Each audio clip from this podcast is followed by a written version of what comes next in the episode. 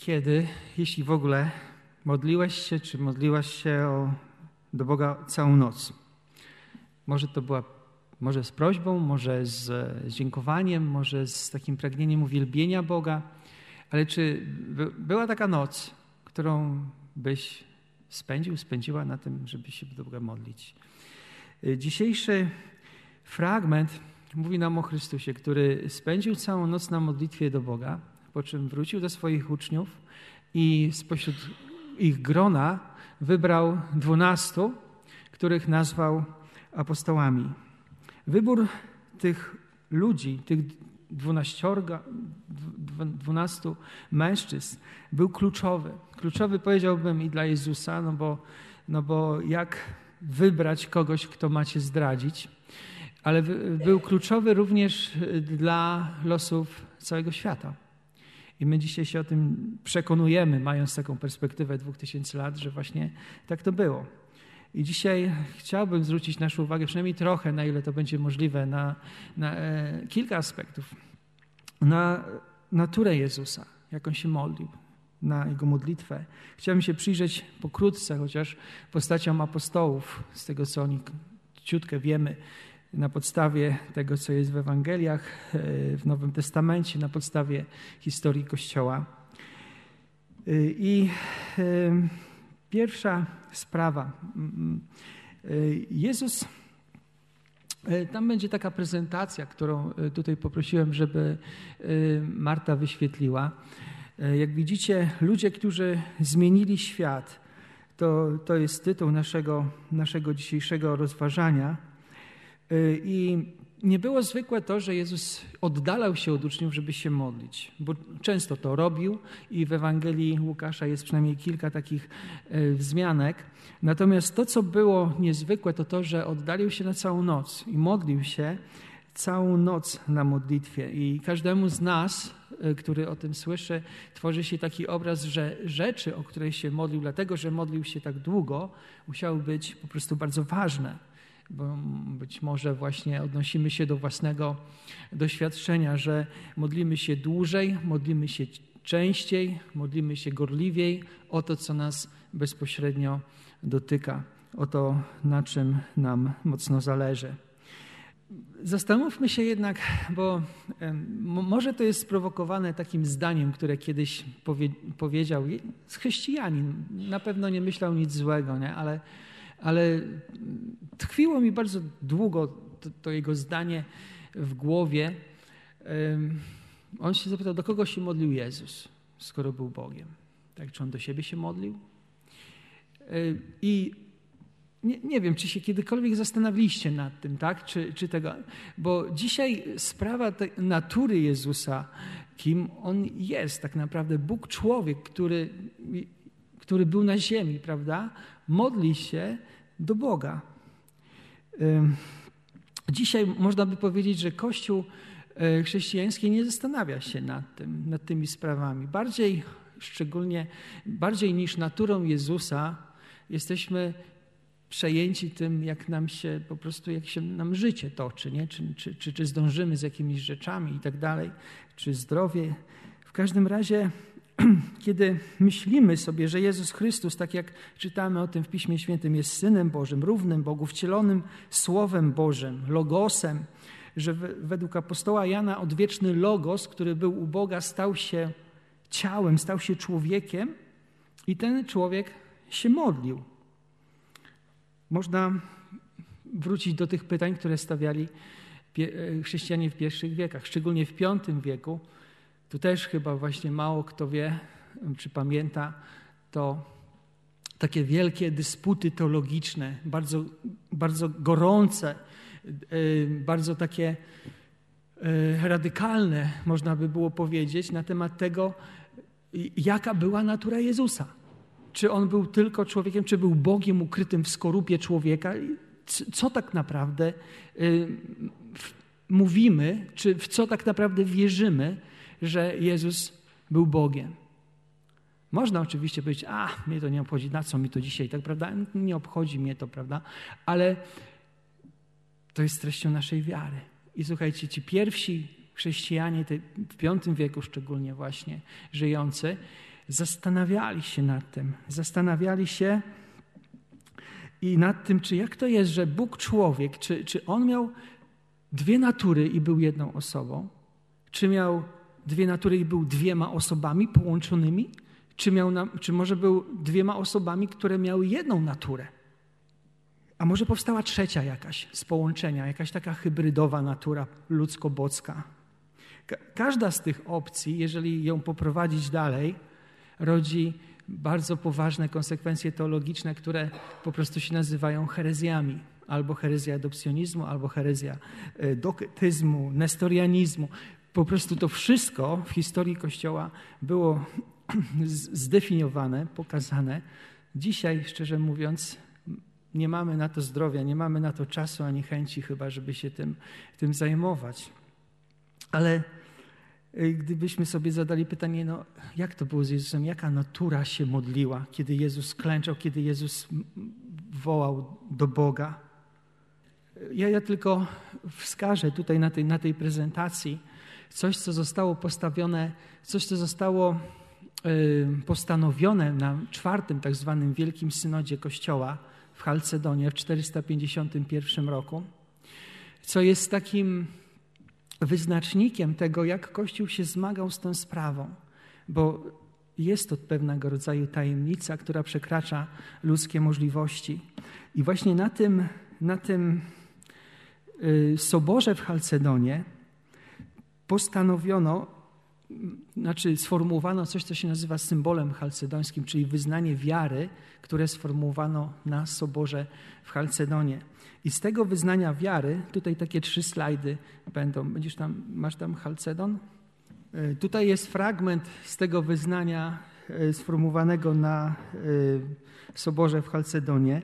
Przeczytam to Dlatego w zgodzie ze świętymi ojcami wszyscy jednogłośnie nauczamy i powinniśmy wyznawać, że nasz Pan Jezus Chrystus jest jednym i tym samym Synem, tak samo doskonałym w Bogu i tak samo doskonałym w człowieczeństwie, prawdziwym Bogiem i prawdziwym człowiekiem, tą samą racjonalną duszą i ciałem.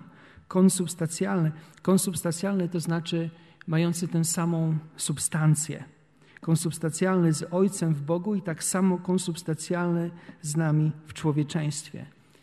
Następny slajd. We wszystkim podobny do nas z wyjątkiem grzechu, narodzony z Ojca przed wszystkimi wiekami w odniesieniu do Boga i taki sam w czasach ostatecznych dla nas i dla naszego zbawienia. Narodzony z dziewicy Marii, Teotokos. Teotokos znaczy Marii, która jest Bożą rodzicielką, wobec Jego człowieczeństwa, jeden i ten sam Chrystus, Syn, Pan, jednorodzony, poznany w dwóch naturach, bez zmieszania, bez zmiany, bez podziału, bez rozdzielenia. Następny. Różnice między naturami nie są usunięte ze względu na zjednoczenie, lecz właściwości każdej z natury są zachowane i złączone w jednej osobie – prosopon i w jednej hipostazis. Hipostazis to znaczy byt. Nieoderwane lub rozdzielone na dwie osoby, lecz jeden i ten sam Syn, jednorodzony Boże Słowo, Pan Jezus Chrystus.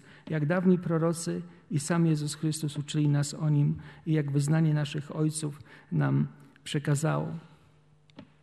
Zauważcie, że to są rzeczy, które interesowały i rozgrzewały do czerwoności chrześcijan, biskupów, którzy żyli w V wieku. Dlaczego? Dlatego, że z natury Jezusa wynikało to, czy człowiek może być zbawiony. Bo jeżeli nie był w pełni Bogiem i nie był w pełni człowiekiem, nie mógł dokonać doskonałego przebłagania za grzechy ludzi. Ale pojawiały się logiczne takie dylematy, czy, czy to była jedna natura, ta monofizy, monofizyci powstali od tego, czy duofizyci i tak dalej, i tak dalej. W każdym razie dzisiaj mamy ten, to jako pewną taką ortodoksję chrześcijańską. I jeżeli myślimy w chrześcijańskich kategoriach o naturze Chrystusa, to musimy się odnieść do symbolu chalcedońskiego. Ja sobie osobiście myślę, że wcielenie mogło nastąpić dlatego, że Syn Boży czy Logos mógł stać się człowiekiem, dlatego że człowiek od początku był stworzony na obraz Boga. Ale muszę jeszcze o tym więcej pomyśleć. Druga, znaczy kolejna rzecz, której chcę powiedzieć o wpływie modlitwy.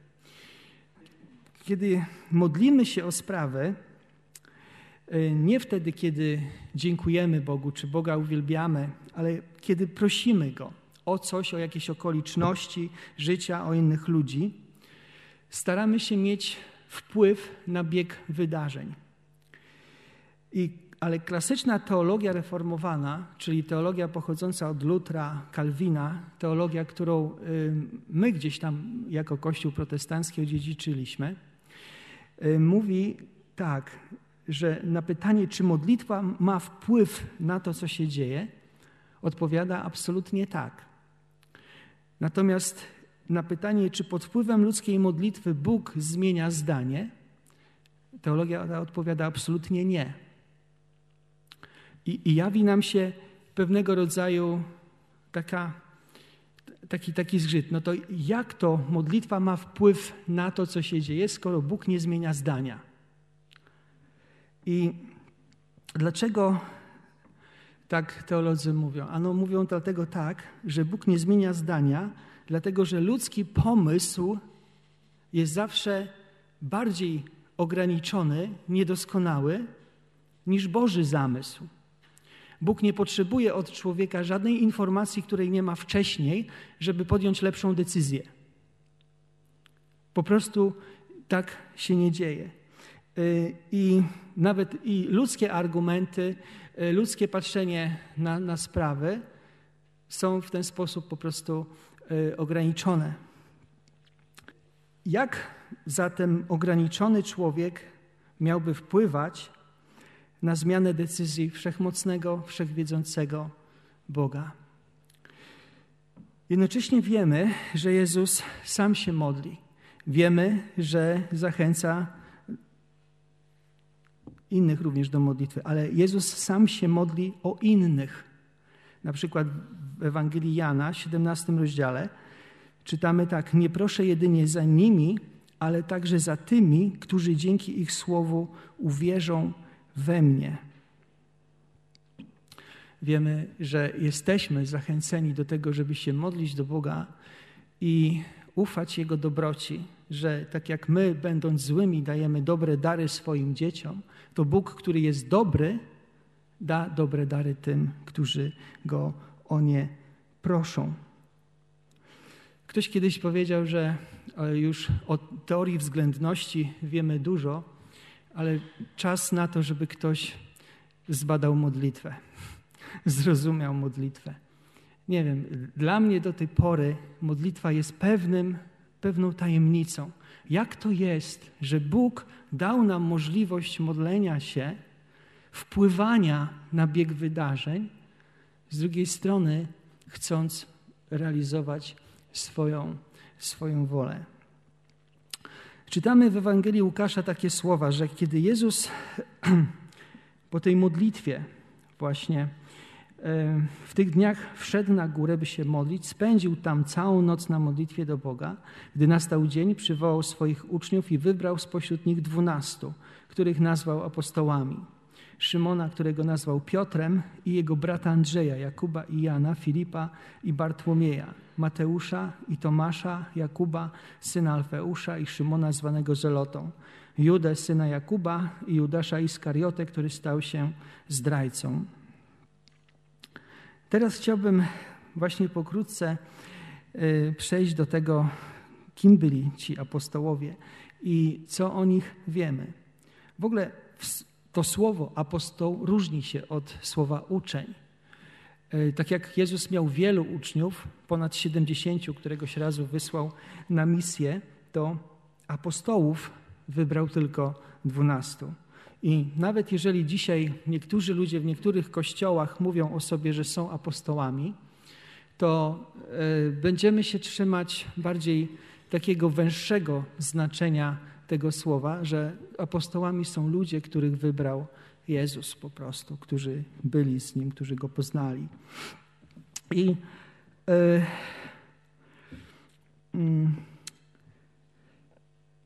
I większość, czy, czy, czy duża część z tych uczniów to byli wcześniejsi uczniowie Jana Chrzciciela. Później na przykład apostoł Paweł w liście do Efezjan pisze, że Kościół jest założony na fundamencie apostołów i proroków, a ich kamieniem węgielnym jest sam Jezus Chrystus. Warto by wspomnieć o tym, że apostoł to znaczy wysłany, ten, który został posłany.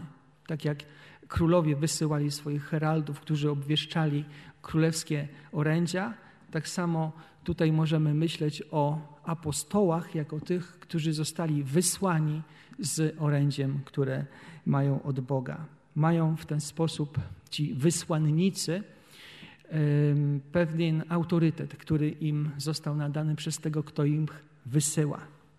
I wszyscy, oprócz Judasza Iskarioty, który okazał się zdrajcą, który, który y, powiesił się, cierpieli i umarli dla wiary. A no, apostoł Jan z kolei nie został, y, nie zginął śmiercią męczeńską, tylko y, o nim się mówi, że on żył i cierpiał dla wiary. Umarł, umarł w wieku ponad 90 lat gdzieś y, w Efezie. I zauważcie, że 12 ludzi zmieniło obraz świata. Na wieki świat już nie jest ten sam. Zobaczcie pierwszy, Piotr. Możesz wyświetlić tam Piotra? Y, Szymon Piotr. Y, Jezus nazwał go skałą, Piotrem, Kefas. Dostał to imię od Jezusa. I on zawsze jest wymieniany jako pierwszy apostoł, chociaż nie był pierwszym, który poszedł za Jezusem, bo pierwszym, który poszedł za Jezusem był Andrzej, jego młodszy brat. I to Andrzej przyprowadził Piotra do, do, do Jezusa.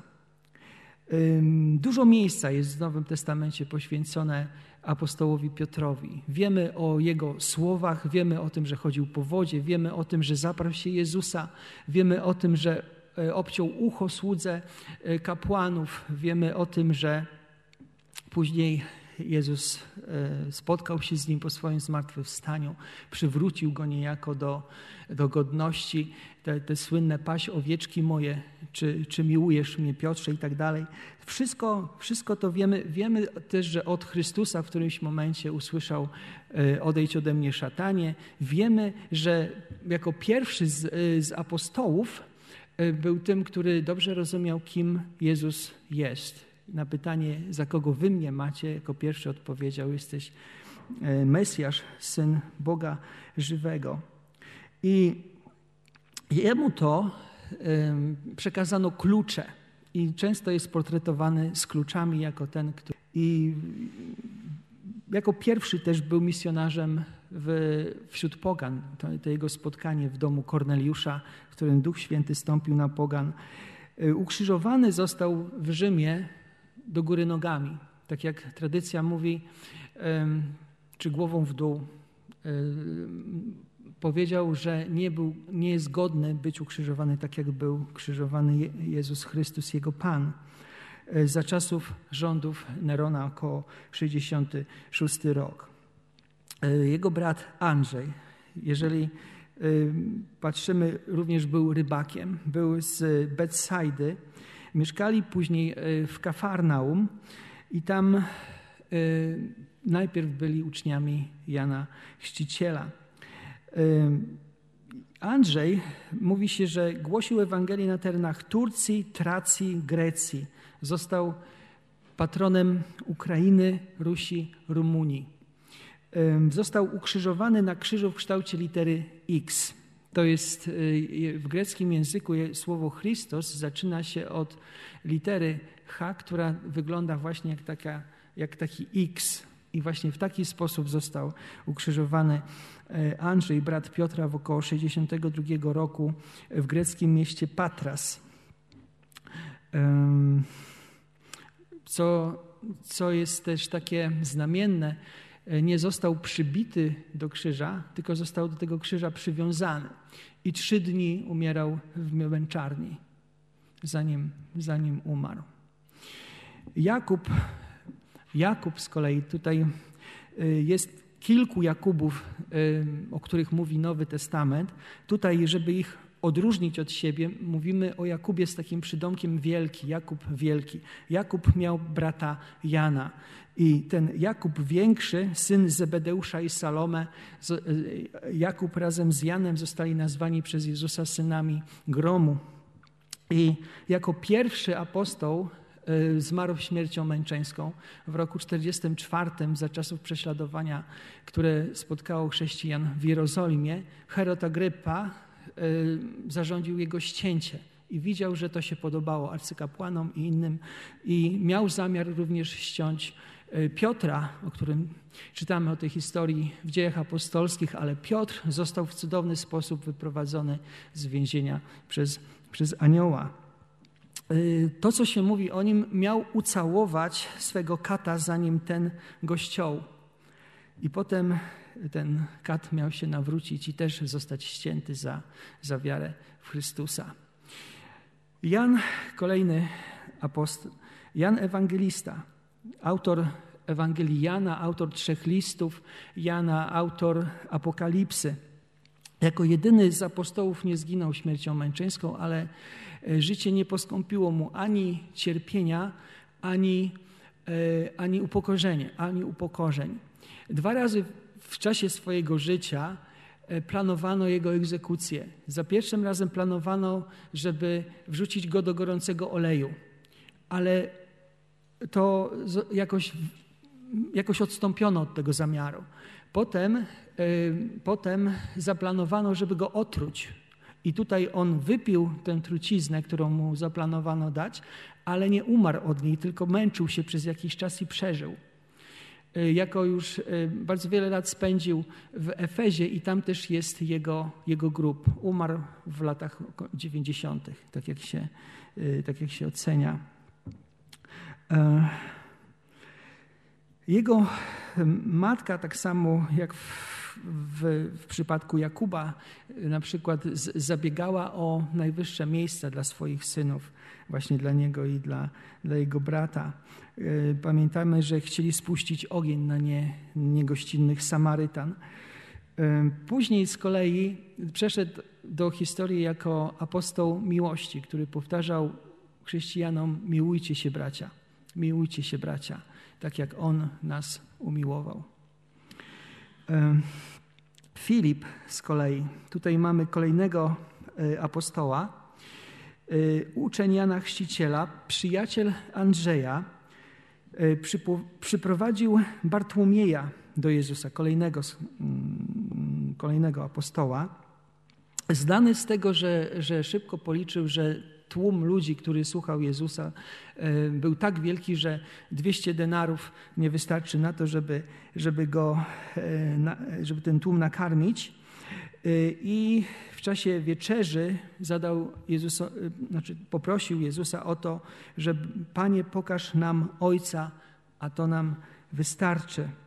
E, zwiastował Ewangelię w krainach Grecji, Scytii, e, również nad rzekami Don, Dniestr, to już jest taka dzisiejsza Ukraina, e, również Frygia, dzisiejsza Turcja. I właśnie we Frygii według wschodniej tradycji został ukamienowany najpierw prawie na śmierć, także ledwo żywego przypięto go do krzyża w kształcie litery T, w roku około 80 w mieście, które się nazywa Hierapolis. Y, nie powinniśmy go mylić z Filipem Ewangelistą, który jest opisany w, w dziejach apostolskich. Filip z dziejów apostolskich jest, jest diakonem y, wybranym przez, y, przez apostołów. Niektóre tradycje podkreślają, że Filip zaniósł Ewangelię aż do Francji Kolejny, kolejny apostoł Bartłomiej jest utożsamiany z Natanielem. Bartłomiej albo Nataniel, tak jego, jego imiona zamiennie można, można stosować. To był człowiek, o którym w Ewangelii Jana możemy przeczytać, że Jezus o nim powiedział, że to jest człowiek, w którym nie ma fałszu. Był misjonarzem w Armenii i niektórzy mówią, że w Indiach i Etiopii najbardziej prawdopodobne jest to, że umarł śmiercią męczeńską w Armenii około 70 roku w sposób bardzo drastyczny. Najpierw został wybiczowany, znaczy biczowany do takiego stopnia, że skóra mu odchodziła z ciała, a potem obcięto mu głowę. I często jest y, obraz jego, czy jak się go przedstawia, przedstawia się go z takim jakby nożykiem, który pokazuje, że, no, że tym nożykiem obdzierano go ze skóry.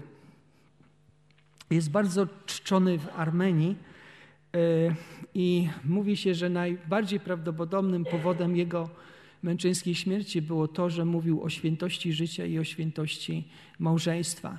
E, za co podpadł e, lokalnemu duchownemu, który doprowadził do jego, do jego egzekucji. E, z kolei Mateusz, Lewi, pochodził z Nazaretu prawdopodobnie, tak jak, tak jak Jezus, natomiast urzędował w Kafarnaum. I mimo tego, że znienawidzony przez Izraelitów, to Jezus powołał go na swojego apostoła i jest autorem Ewangelii, która jest skierowana przede wszystkim do narodu izraelskiego, który zna e, Stary Testament, który, który zna e, pisma Starego Testamentu i podkreśla to, jak bardzo e, one się wypełniły w Chrystusie. Zginął śmiercią męczeńską około 60 roku w Etiopii, gdzie zaniósł, gdzie zaniósł, zaniósł Ewangelię przez ścięcie głowy.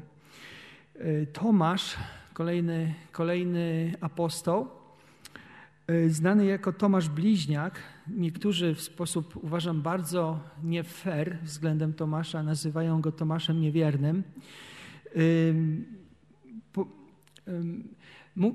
W Ewangeliach mało kto pamięta, że w Ewangelii Jana jest taki, jest taki werset 11-16, gdzie, gdzie Tomasz mówi: Chodźmy i my z Jezusem, żebyśmy umarli.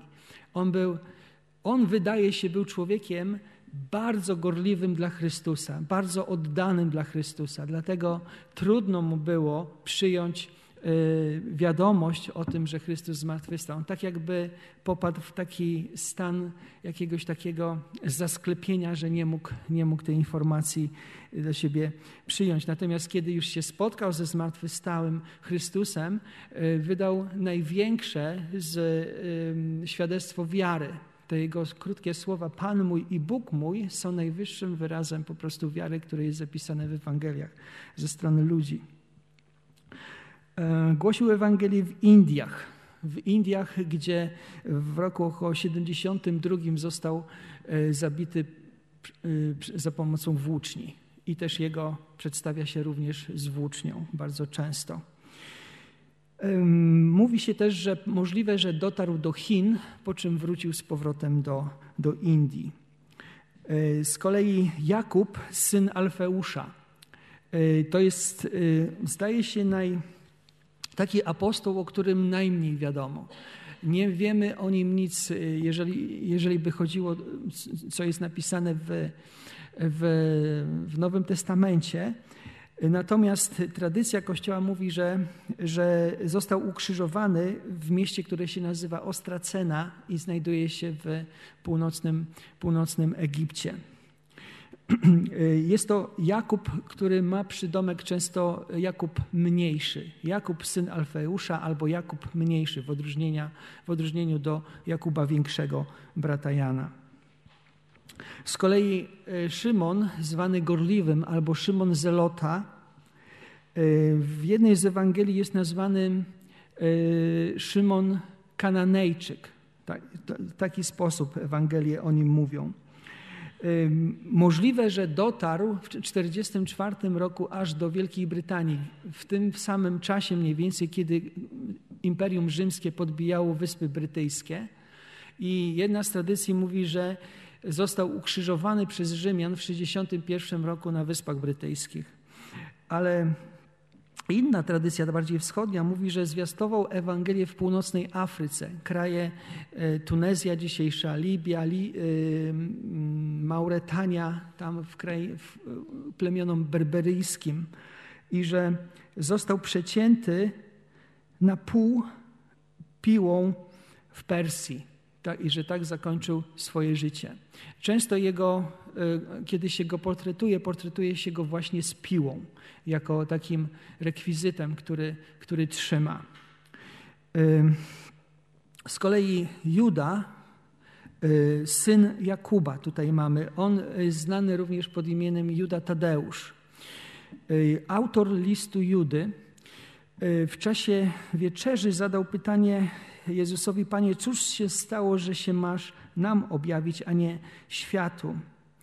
E, głosił Ewangelię w Mezopotamii i Persji, także dzisiejszej Turcji. E, wtedy to były, to były tereny, które należały do Armenii. E, I mówi się o tym, że poniósł śmierć w Bejrucie około 65 roku Inni z kolei mówią, że poniósł śmierć razem z Szymonem Gorliwym. Bardzo często przedstawia się ich razem.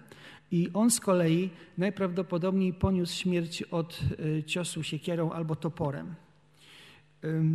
Judasz mm, jest również patronem Armenii razem z Bartłomiejem. Z kolei Judasz, zdrajca, to wiemy o nim, że, że powiesił się mniej więcej w tym okresie, kiedy było, było ukrzyżowanie Jezusa. I jego miejsce zastąpił, w jego miejsce Jezus powołał Szawła Starsu albo Saula Starsu. Takie, takie imiona miał apostoł Paweł, zanim został właśnie Pawłem. Paweł znaczy mały i jest tym dwunastym apostołem albo trzynastym, zależy jak, jak to liczyć. I został powołany jego, o jego powołaniu czytaliśmy dzisiaj fragment przed naszą modlitwą.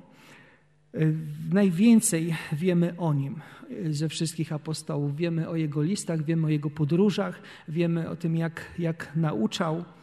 I y, wiemy też, że został ścięty w Rzymie tym samym roku, w którym y, ukrzyżowany został apostoł Piotr y, za czasów rządów Nerona, najprawdopodobniej 66 rok.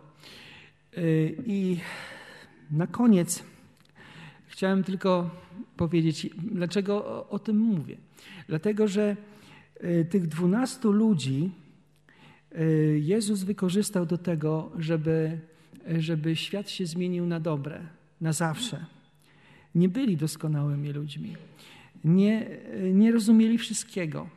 Nie, nie byli bezbłędni. Popełniali błędy, ale to, co ich łączy, zauważcie, jeżeli, jeżeli pominiemy e, Judasza Iskariotę, każdy z nich właściwie był gotów umrzeć za swojego Pana i, i, i większość umarła. No, pomijając powiedzmy apostoła Jana, ale apostoł Jan też był gotów umrzeć za wierność Chrystusowi. W obliczu prześladowania, w obliczu męczeństwa, w obliczu, y, w obliczu poniżenia, żaden z nich nie wyparł się Ewangelii, nie wyparł się prawdy o Chrystusie, ale dokończył swoje życie jako ten, który jest wierny temu, którego poznał, ten, który jest wierny Chrystusowi, który go powołał. I to, to było y, coś, co ich łączyło. Byli wierni, zwiastując dobrą nowinę o Chrystusie, o zmartwychwstaniu, o przebaczeniu grzechów dla każdego, kto wierzy w Chrystusa. Pomimo więzienia, pomimo yy, poniżenia, pomimo cierpień, nie wycofali się. I dzisiaj razem z listem do Hebrajczyków możemy powiedzieć, świat nie był ich godny. I do tej pory zauważcie, że oni są fundamentem Kościoła, także naszego Kościoła. Ich wiara, ich nauczanie o Chrystusie y, stanowią fundament tego, w co my wierzymy. Nawet jeżeli oni wtedy nie zastanawiali się, jak się mogły połączyć natura człowieka i natura Boga w jednej osobie Jezusa Chrystusa, to to, co wiedzieli, wiedzieli, że znali Chrystusa. I to pozwoliło im żyć dla Chrystusa, zwiastować o Nim i umrzeć dla Niego. Żaden z nich nie wyparł się prawdy i zanieśli nadzieję, światło, życie tam, gdzie była śmierć, ciemność, gdzie nie było nadziei. I zobaczcie też, że również dzisiaj, niby XXI wiek, powinniśmy jako ludzie więcej się nauczyć, ale również dzisiaj ci, którzy są wierni Chrystusowi, jak są umiejscowieni w krajach wrogich Ewangelii, to są prześladowani. Są prześladowani. Są prześladowani za to, że są wierni Chrystusowi. I myślę sobie, że patrząc na nich, patrząc na fundamenty naszej wiary, patrząc na, na, na wiarę każdego z nas, możemy sobie zadać takie pytanie właśnie, e, na ile, czy jak byśmy ocenili swoją wiarę dzisiaj, nasze, nasze oddanie Chrystusowi, e, nasza, naszą znajomość Jego, nasza, naszą taką, taką, taką znajomość prawdy, której nie, byśmy się nie wyrzekli za nic prawdy, dla której jesteśmy gotowi umrzeć. I że ta prawda, patrząc na nich, że ta prawda jest w Chrystusie, ona się nie zmienia. I ci ludzie umarli za tę prawdę, bo wiedzieli, że nie mogą się wyprzeć tego, którego poznali. Myślę, że dla nas są wielkim, wielkim przykładem, wielkim, wielkim, wiel, wielką zachętą do, do tego, by trwać by trwać przy Bogu. Wstańmy teraz, by się modlić. Przejdźmy, przejdźmy w naszych modlitwach, przejdźmy, by dziękować Bogu.